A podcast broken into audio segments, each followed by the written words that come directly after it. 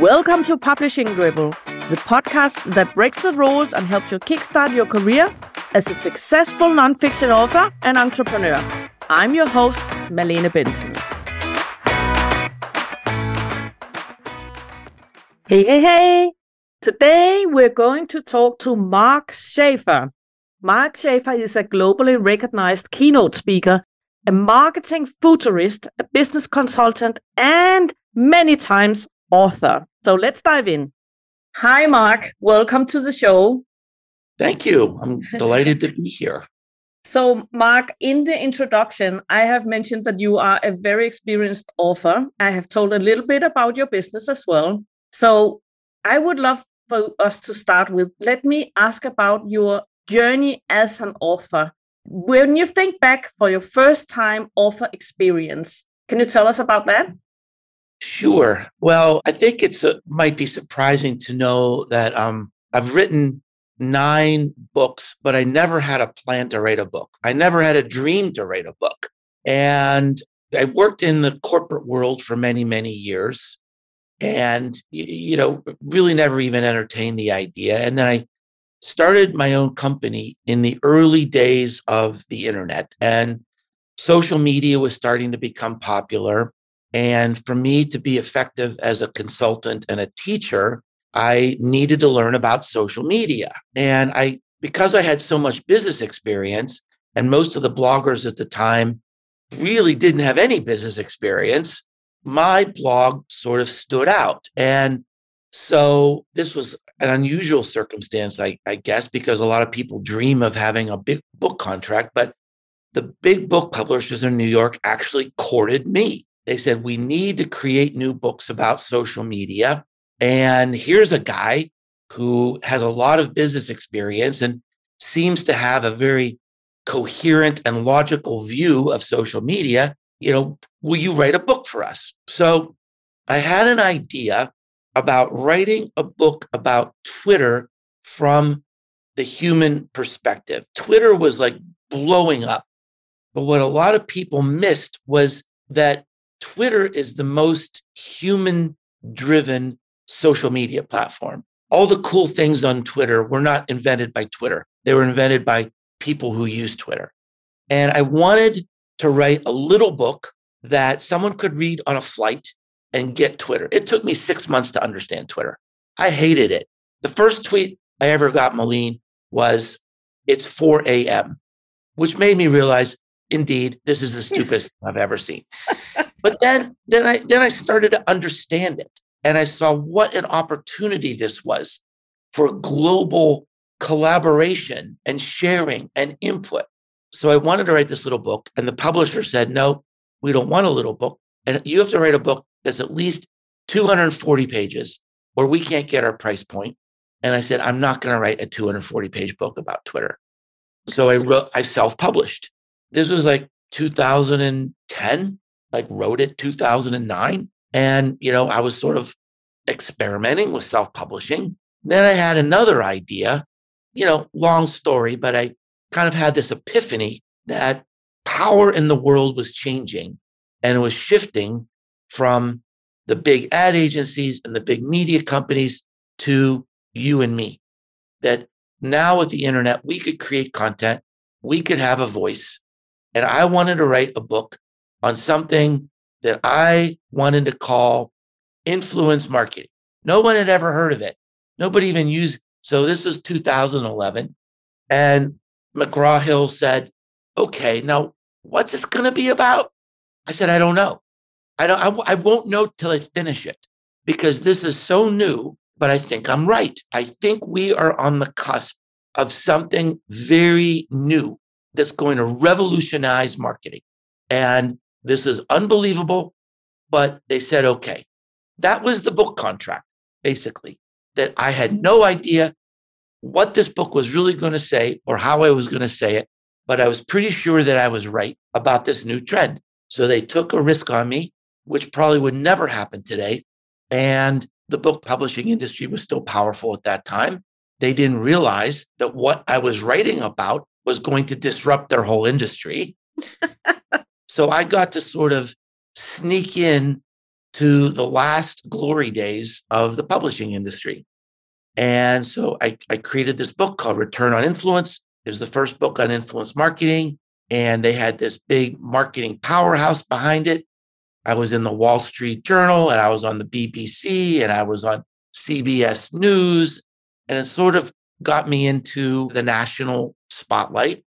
And then I did a few more books for McGraw Hill, and and those were the days when the publishing industry was was dying, and new publishing models were uh, taking over.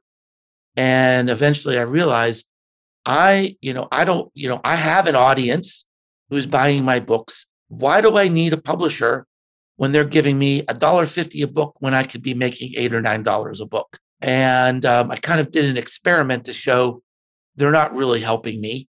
And so I decided to go back to self publishing. And my last few books have been self published. They've hit number one in Amazon categories. They're beautiful books.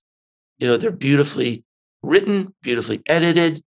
The inside's beautiful, the covers are beautiful. And so that's what I do. I create beautiful books. Yes. And I think also it's it hasn't really served self-publishing that so many people published non-beautiful books.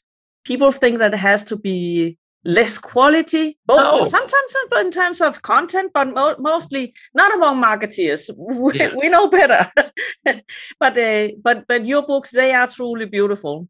Yeah. But uh, but Mark, apart from the lower profits per book that you were able to get from McGraw Hill or any publisher, that I assume back then it was pretty much the same with any publisher. Were there other reasons why you chose to shift to self-publishing? Well, I, I, wrote a blog post about this a few years ago that if you look at what a publisher is supposed to do, the advantage of having a publisher, it's all gone. So, so to get a contract with a publisher today, you basically have to guarantee them that you can sell 5,000 books. If you can sell 5,000 books, why do you need a publisher? So they're not going to help sell it they're not going to help promote it. There are no marketing teams left unless you're a superstar, you know, unless you're a celebrity level kind of author. So now you have a manuscript, you turn it into the book publisher. You'll be lucky if that book comes out in nine months. When I self publish, I have the final manuscript, I push publish, and I will have a sample copy of the book in my hands in one week. And so if especially if you're you know if you have an urgency to get your words out in the world or you're writing about something that's timely, then you you know why wait 9 months or a year to get your words out in, in into the world. So what about owning the intellectual property? So I, I got into a situation where uh, the Twitter book that I self-published, actually, I wrote the book. It became the best-selling book on Twitter, and my publisher, McGraw Hill, said, Oh, you were right. That is a good book. We want to buy the rights to it. I said, Okay. They bought the rights to the book. Twitter's changing. So we came out with two more editions over time. And then a few years ago, McGraw Hill said, We're not going to do any more editions. We're backing out of business books. We're going to let this book die. This is my baby. This is my book. So, long story short, I did fight and I got the rights back. But when you self publish, you own the intellectual rights. You can do anything you want with that book that you you can make it into an audio book. You can make it into a coloring book. You can make it into a movie. You can make it into anything that you want. You can create new editions of the book, but you don't have to worry about it because you own it. Today, my book is being translated into many different languages. I own the intellectual property. So I can say yes in one day. I don't need legal approval. No one's going to take a cut of the money. I can say yes, go do it. So they've got editors, right? They've got editors, they've got artists. They're going to create this great book, right? Well, guess what? I can too. I can create a book that's as beautiful and edited as well as any of the publishers. Is that an advantage? No. I can, you know, I've got a group of people I've worked with now for 10 years. We work as a team to put out a book. Anybody could do that. Let's talk about another aspect of money and sales many people overlook. I'm a professional speaker.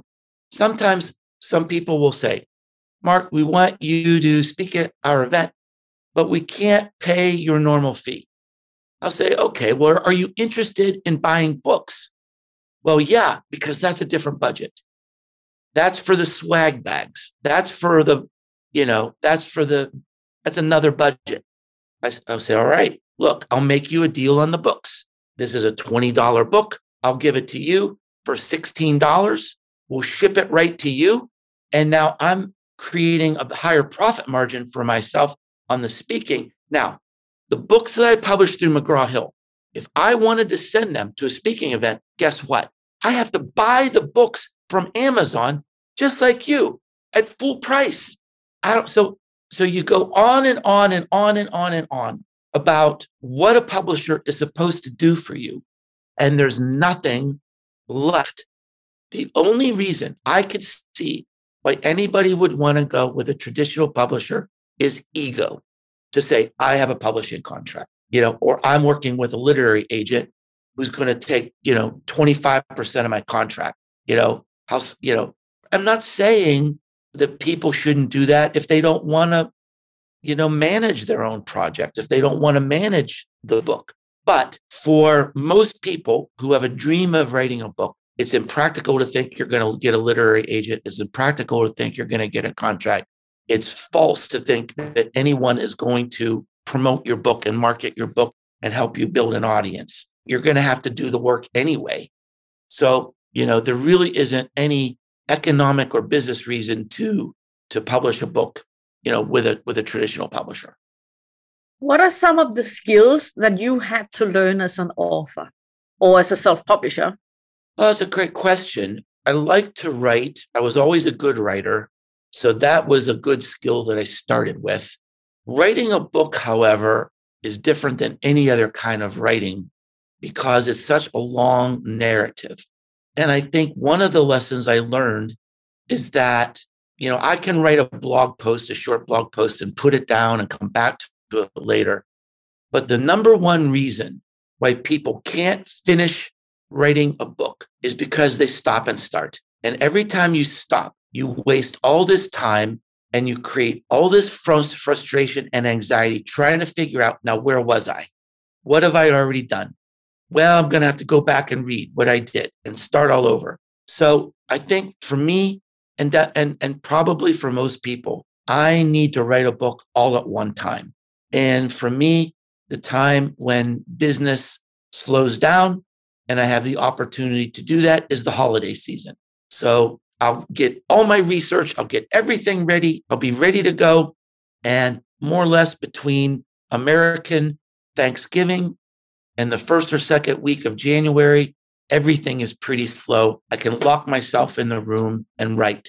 Another lesson I think that's different is when I think one of the things that one of the reasons people love my books is because it does have my voice. It has my personality. And when I read my early books that were published by McGraw Hill, it doesn't even seem like it's me because McGraw Hill has a certain style. And so they wiped out my personality and made it the McGraw Hill format, the McGraw Hill editing style.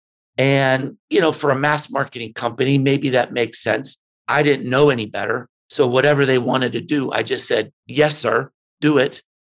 But now it, it kind of makes me sad because I think my newer books that I self published are so much better. They're so much more entertaining. They're so much more interesting because I, I gained the confidence to insert my own voice, my own. A lot of people, when they read my books, they say, Mark, it just sounds like you're talking to me. I just feel like we're sitting over coffee and you're talking to me through this book. And that doesn't come through in my earlier books. So that was that was a big lesson. And then maybe the final thing in terms of what I had to learn was the process of, you know, I published through Kindle Direct Publishing, which is part of Amazon. And, you know, they're, they're it, it's a, it's kind of a menu driven process, but learning the steps and learning what you can do versus what they should do. It, it takes a little experience to do that. Surrounding myself with the with the right people I trust who can help me make a beautiful book, you know, took some time.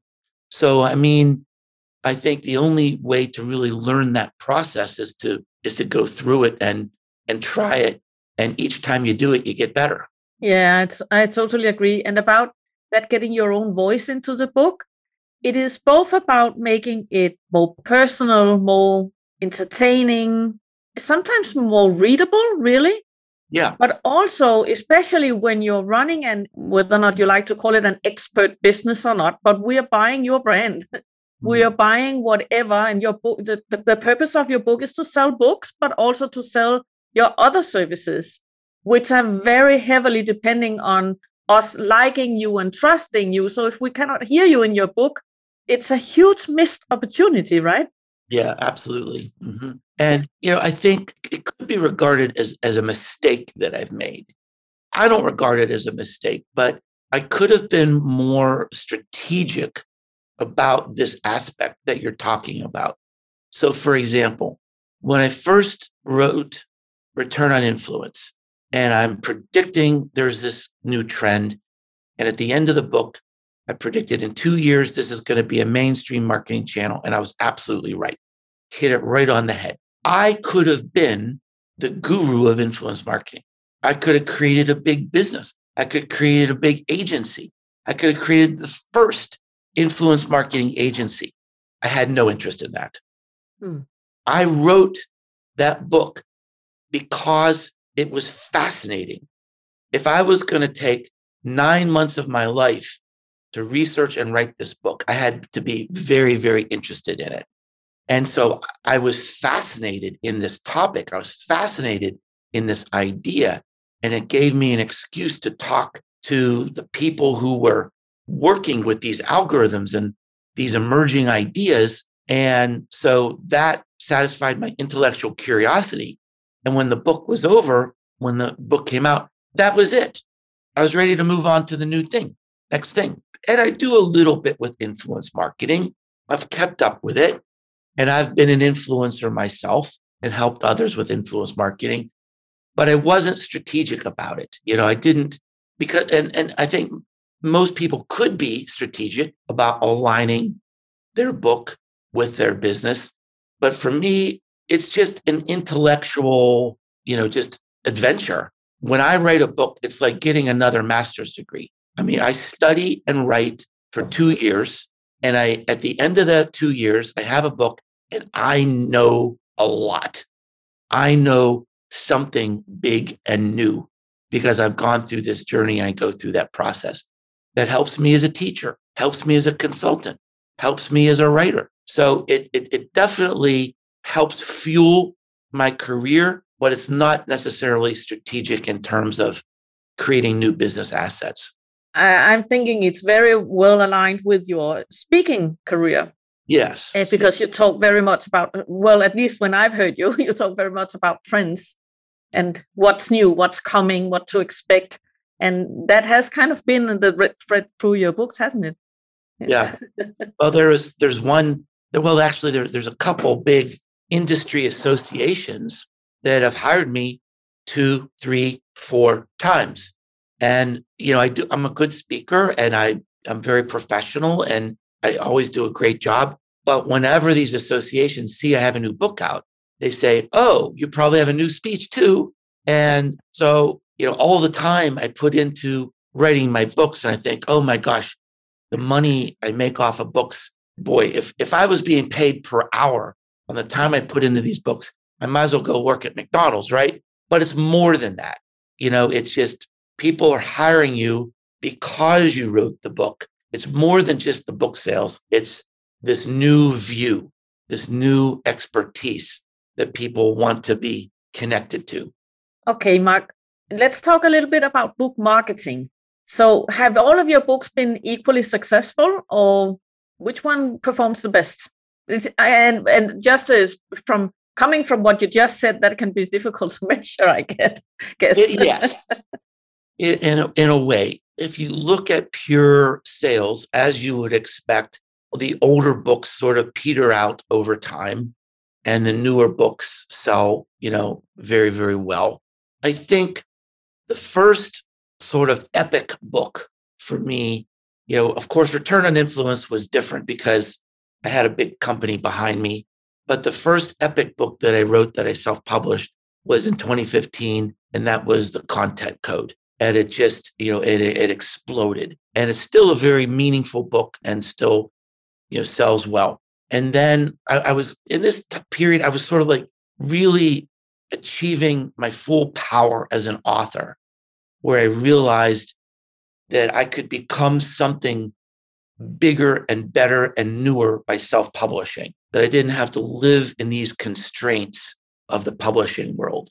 For the content code, I actually had corporate sponsors of the book. Yeah. On the first page of the book, it says this book is sponsored by these two companies. So they paid me $20,000 to be sponsors of this book, right? You can't do that with a publishing company. So I was exploring that I had this new this new power and this new voice. And then the, my next book was 2017 and that was Known. And that's probably my best known, best loved, you know, best-selling book because it hit a chord. It, was it I inserted myself into the story a bit for the first time. And, you know, it continues to sell, you know, very, very well. It has you a very broad audience also. Yes, has a broad audience. Mm-hmm. And then I sort of went a little narrower again with Marketing Rebellion, which I consider probably my best book. It nearly killed me because I just became just so obsessed with every detail of the book uh, again, you know, as I was getting more confidence. And my only goal is to create a book better than the last one. And it was pretty hard to top known. But I do think Marketing Rebellion was my best book. And then in uh, you know, on the on the heels of the pandemic, I came out with Cumulative Advantage. And this is a book about really rising above the noise. And when we're creating our best work and we're still being buried, how do we create momentum to kind of lift ourselves to this next level. And I, I think again, this is more of a broad book, has a wider appeal. Um, the title is a nod to historical research in the field of sociology.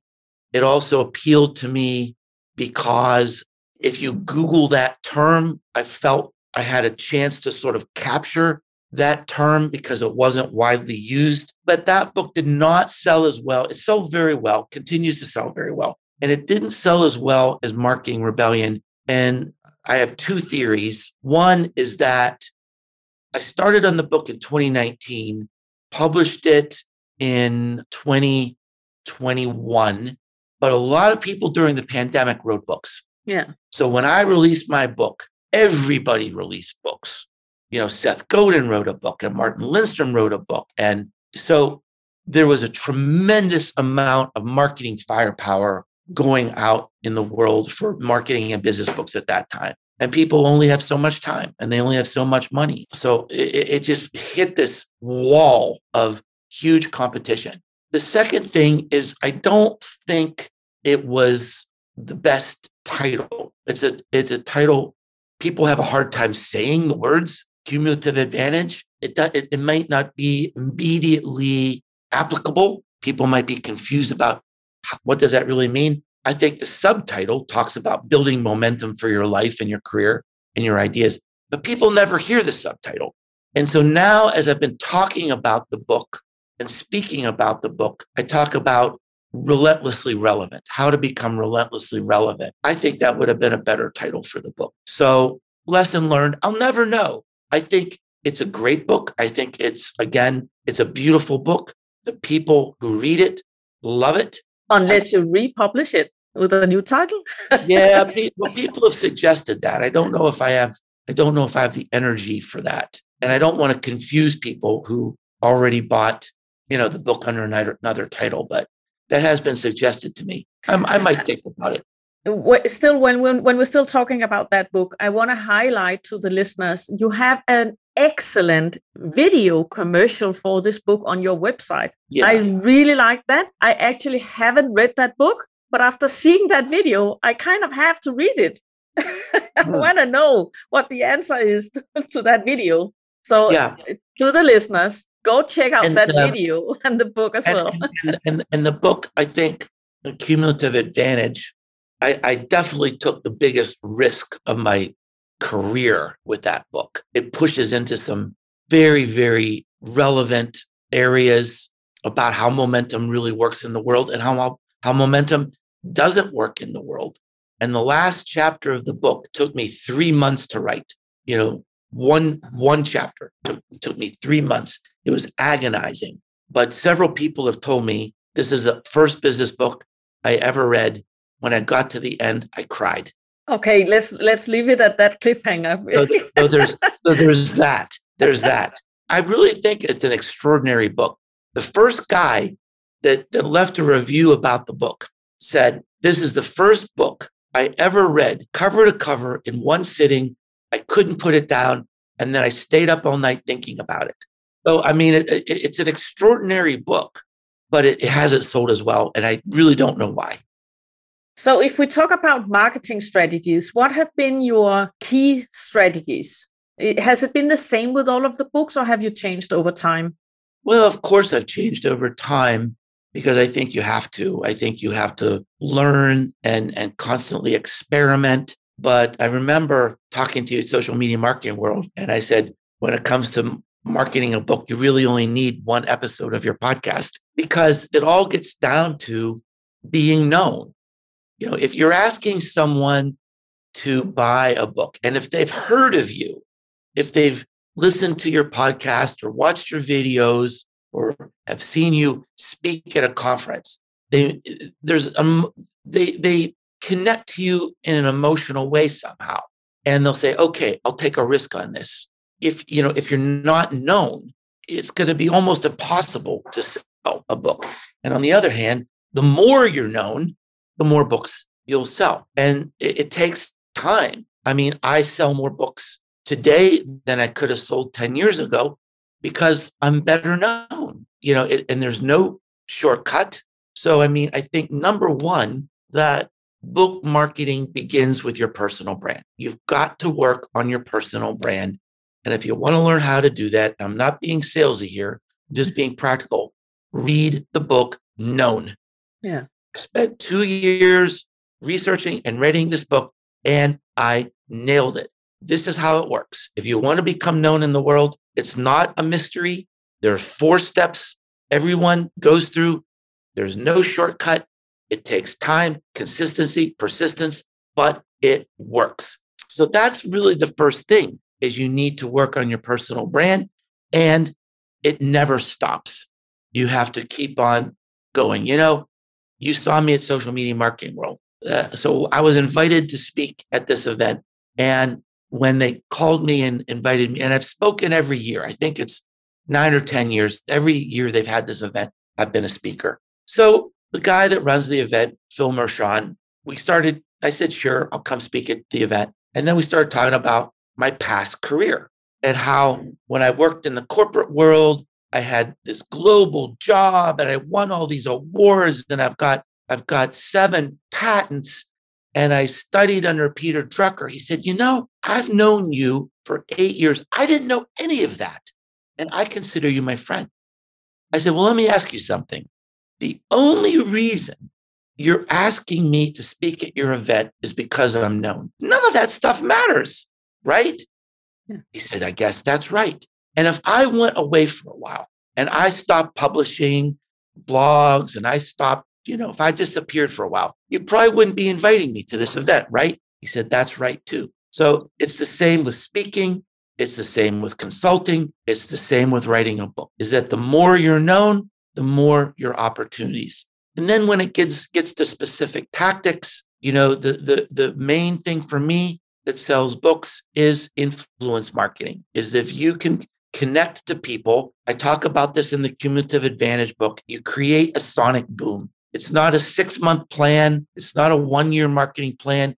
It's two weeks. You hit it with everything that you've got. You try to create this ubiquity, ubiquity where everywhere people go, they start seeing or hearing something about this book. I remember for Marketing Rebellion, I saw a tweet that said, I've seen Mark's book mentioned four times today. I guess I should go buy it. That's what that builds the momentum. Once you get people buying the book, they're going to love it. Yeah. So building a network and taking care of that network over time is important. Yeah. But how long before your book launch do you start preparing for that launch with your network then, with these influencers? Well, I mean, it all comes together. Um, you know, you mentioned the, the the movie, right? I created this little movie for Cumulative Advantage. I created one for Marketing Rebellion. I created one for Known. So that's something people can look at to learn about the book, to become interested in the book. I think it's it kind of stands out because not a lot of people do that. It's an asset that influencers can use to share and understand what it's about. A lot of people, I mean, I get lots of books in the mail and um, I'll think, what is this? Why did I get this book? Who's this person again? Oh, yeah, I think maybe they sent me something on LinkedIn. When somebody gets my book, I send it in a box with something special that I've hand selected for them with a handwritten note mm-hmm. and a signed copy of my book and an extra copy to give away and say, Dear Malene, or whoever I'm writing this to, I appreciate your support and your friendship. It means so much to me. I'm not a person that easily asks for help, but I need help right now because I've got this book. I think it's great and the world needs to hear this message. Will you help me? And so the subtitle of the Marketing Rebellion book is The Most Human Company Wins. And the most human author is going to win too, right? So I don't just spam people. I don't annoy people. I don't ask for people for favors if I haven't helped them out first. And I find that that's very effective. People will be very moved by that. Sometimes they'll open up the box and they'll make a video about it. Say, look at this amazing thing I got from Mark Schaefer. And um, do, so you ask, that, do you ask them specifically for what you want them to do? Share to their email list or invite you to their podcast? Are you specific or or, or do you just ask for help? Um, I just I'm not specific because I think every person is is different. Maybe they have maybe they do videos, maybe they do a podcast. Maybe um, they'll write a blog post about it. Maybe they'll tweet about it. So I leave it up to them and I, I watch and pay attention and see what people do. Maybe somebody does nothing. They won't get a box next time. I mean, because when I send out, I mean, I've sent out boxes before. I mean, the value of every box is like 50 bucks. Yeah. Uh, and can, can I ask, how many boxes do you send out? how much of a network does it take to get to your kind of success level? Um, you know, well, I would say maybe uh, 25 or, or, or 30. Okay. Maybe 25 or 30. This this year with cumulative advantage, I, I tried an experiment with like micro influencers who I didn't really know. Yeah. Uh, but I worked with this agency and it, it was a total bomb. Okay. It didn't didn't didn't work what I found was that if you just send a book out to people who don't don't know you and don't care about you, then they're more interested in promoting themselves instead of you in the book. So these micro influencers, they just wanted something free. Yeah. And then their post was really more about them than the book because they they didn't read it. They didn't really care about it. Yeah. So you send out these wonderful boxes and you do that how long before your launch? Well, that is the launch. Yeah, but okay, you said okay, you do that when the book actually comes out. Yeah, I mean when the book, you know, when the book is available, I don't do all the pre-sale stuff. I just I'm a no fluff kind of guy. It's just like, all right, I'm not going to ask people to, you know, to to buy the book before it's available. I just say, look, it's available. Go buy it. Yeah. And so when the book's out there and it's ready, then I'll and this is something, Malene, that can only happen after you've worked on your personal brand for many years. But when Cumulative Advantage came out, I did 250 interviews. I only asked for five. Yeah. And that was to kind of prime the pump, right? So it was at the beginning. There were a few people who have big podcasts I wanted them to know I've got something new, something exciting to talk about. This is coming out kind of in this time period. I want this to be part of my sonic boom, right? Yeah. And then, okay. So now I've got influencers. I'm doing my own promotion. I've got podcasts, and they're all coming out in the same two weeks, basically. And then after that, people hear about it or they know I've got a book. And then organically, then they just invite me to to be on the podcast. And, so, and, if, so if you if if you were a first time author now, yeah, what would you recommend that people do then? Because they might not have this network yet. They might yeah. not be as, as known as you, because also because yeah. they didn't have any previous books. yeah. So, what would you recommend they do? Well, I think the most important thing is to have the right context and, and mindset about writing a book. If you're writing a book to make money, you're going to be disappointed, period. Right. I mean, last year, the, the three finalists for the American Book Award, best books in America, when they were finalists for the for the National Book Award, they had sold on average 3,000 copies apiece. Yeah. So you need to, it's almost impossible to make significant money from a business book. I didn't really start making money from my books until book number five, right? Hmm. So I had been doing this for eight or nine years. I had been building my brand. I had been writing my blog. I had been doing my podcast, coming on shows like this. So I think whenever you write a book, it immediately makes you special and elite because it's hard to write a book. And most people will never do that in their lives. So the fact that you wrote a book, even if nobody bought it, nobody nobody is ever going to know whether you had a traditional publisher or a self-publisher. They're not going to know if you sold 5 copies or 5,000 copies. They'll never know. But what they will know is that forever you will be known as this person, the author of this book. Mm. And so it, it, it opens up new doors.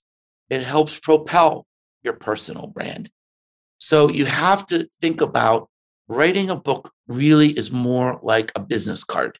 It, it's part of your identity. It's part of your personal brand. If you really want to think about how can I make, if you really want to make money on books, you have to think about the long term. I'm going to write multiple books over, you know, and I'm not going to write, I'm not going to make significant money until year 10, probably. I mean, that's just the way of the world. And, um, you know, I know it's almost impossible. yeah, but it will pay off from other services like yeah, and, and you just yeah. have to think, you know, if if it's in your heart that this is my dream, mm. then do it. If it's going to be strategic for your business, then do it. If you look, when you self publish a book, you can buy as many copies as you want for about $2.50. It's a, it's kind of an expensive business card. Hand them out. Yeah. When I when I self-published my first book, I just gave them away. I gave away hundreds of books because I wasn't known and I needed to be known. I couldn't sit there and think, "Oh, this is a great book. I expect everybody to buy it." I was unknown. Hmm. And so I just gave away hundreds of books. And then I, you know, I priced it as low as I possibly could so that people would buy. It. And then it became popular. And every month I raised the price by a dollar. Yeah. Because it grew and grew and grew and grew and became, you know, the best selling book on Twitter. Because first I had to give away hundreds of books because nobody knew me. Yeah, it, that's that's a good strategy, uh, and definitely also one that I recommend a you have to see it as a marketing tool and, and a brand building personal brand building tool yeah. and think or uh, think long term. Right. So mark before we wrap up i think you have something new you're working on. Well i mean i always have something new that i'm working on. And what's on my mind today is when i finished marketing rebellion there was a chapter in that book that i thought was profound and when I finished the book, I thought that is the most important chapter in the book. And maybe that should be a whole book. And today in our world, we really have a belonging crisis. I mean, I saw today in the New York Times it talked about the record number of people who are depressed, how every psychologist and counselor in New York is booked for months, completely booked. You can't get it. You know, I've I read a study last week about Gen Z. Just they're having all these mental health issues. They're recommending psychological evaluations in elementary school for every child eight years old and above because we've been through this catastrophe and the world is crying out to belong. Mm. And what's the role for businesses in a world like that? You know, I've been in, in, in, in business long enough to know that social change isn't really led by governments. It really isn't led by nonprofits. It's led by business. If you look at the biggest breakthroughs in environmental technology, it's from businesses. It's not governments. It's not universities. It's, it's businesses that are putting millions and millions of dollars into this. What about social change? What about equality? What about diversity? It's not going to be, it's, it's not going to come from a law. It's going to become from businesses saying, we have to change. We are going to drive change. We're going to own change. We're going to put money into change. And so it makes me think about if we're in this psychological crisis as a world, you know, how do businesses and marketers like step into that? I don't know. It's an interesting question. So it's something that I'm going to explore. I don't really know where it's going to go, but it's something that I'm interested interested in right now. Yeah. So again, your starting point is always a wonder or fascination about a question. Yeah, it's it's a it's a you know it's a problem I see in the world and I don't know the answer to it. That's how all my business how, how all my books start. It has to has to solve a problem. If it's if it doesn't solve a problem, you know, and I have to be really sure about it you know, because writing a book for me, it takes everything I have and it's a massive commitment. And uh, so I have to be 100% sure that I'm pursuing the right thing. Yeah. So, you know, I need to think about it and study it and stew on it for a while. Yeah. So how about um, I think I hear maybe this this question comes too soon then, but I was wondering, have you any new ideas of how you're going to market that book? Well, the world has changing and it is going to change. I know you you are also um, interested in web3 and this whole new change of the internet. It's going to be too long to go into the details of that but i'm interested in hearing if you are considering new strategies for for launching or marketing that yeah. well absolutely. I mean i've i've launched my own creator coin called rise. It's available on rally uh, and people are already buying my books with social tokens uh, I've sold, uh, I think, more than 100 books on social tokens. I'm thinking about creating maybe a small book that I would only sell through social tokens. This is the only place you can get it as an experiment. I think ultimately a book could become an NFT. And the reason that would help me and help every author is because of the people who read my books I only get a small share of money from a, a, small percentage of the people that read the books because once people have a used book, then I'll never get money from that book ever again. But what if you had a book that was an NFT? And an NFT is basically just a contract yeah. that said you you own this book and here's the contract. If you sell this book as a used book to something else, to someone else, the author gets 10%. Hmm. Or if you buy more of these NFTs and give them to people, then I'm going to reward you with these social tokens that you can use for these other things. So it's the future for sure. It's pro, I mean, it's going to be two years, I think, before a tokenized economy and NFTs are so widely adopted that something like that would work. But I will definitely experiment. I mean, I'm always trying, you know, every time I launch a book, I try something new. I experiment with something new. And I think, you know, it might be this idea about social tokens because social tokens and NFTs, it, it seems like like really confusing and overwhelming. But what it's really about is community. It's about helping people connect to you, right? And yeah. that's what marketing is about. So why wouldn't I put make that as part of my strategy. It, it certainly will. Yeah, and what personal branding is building a personal brand is definitely about that. yeah.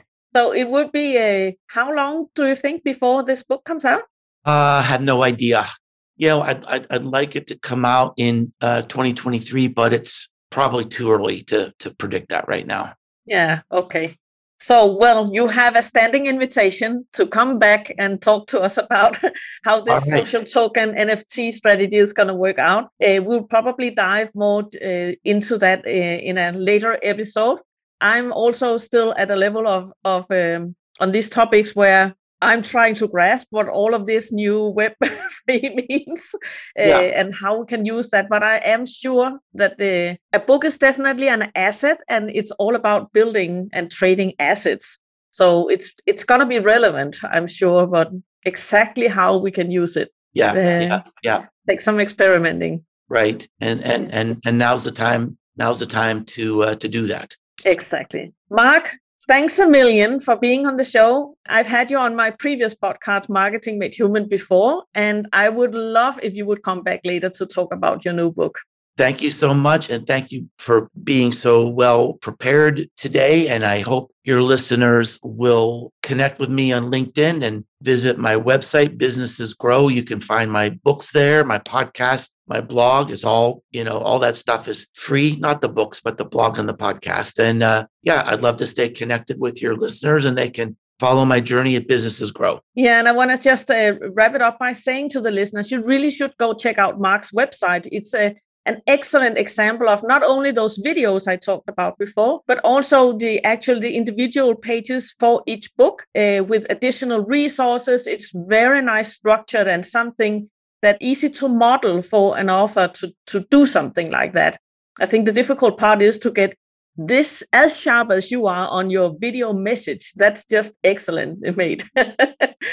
Talk to you soon, Mark. Thank you. That's it for today, folks. If you want to know more about Mark Schaefer, just Google him. It's S C H A E F E R, Mark Schaefer. You can go to his website, businessesgrow.com. You can find him on all social medias. See you in the next episode.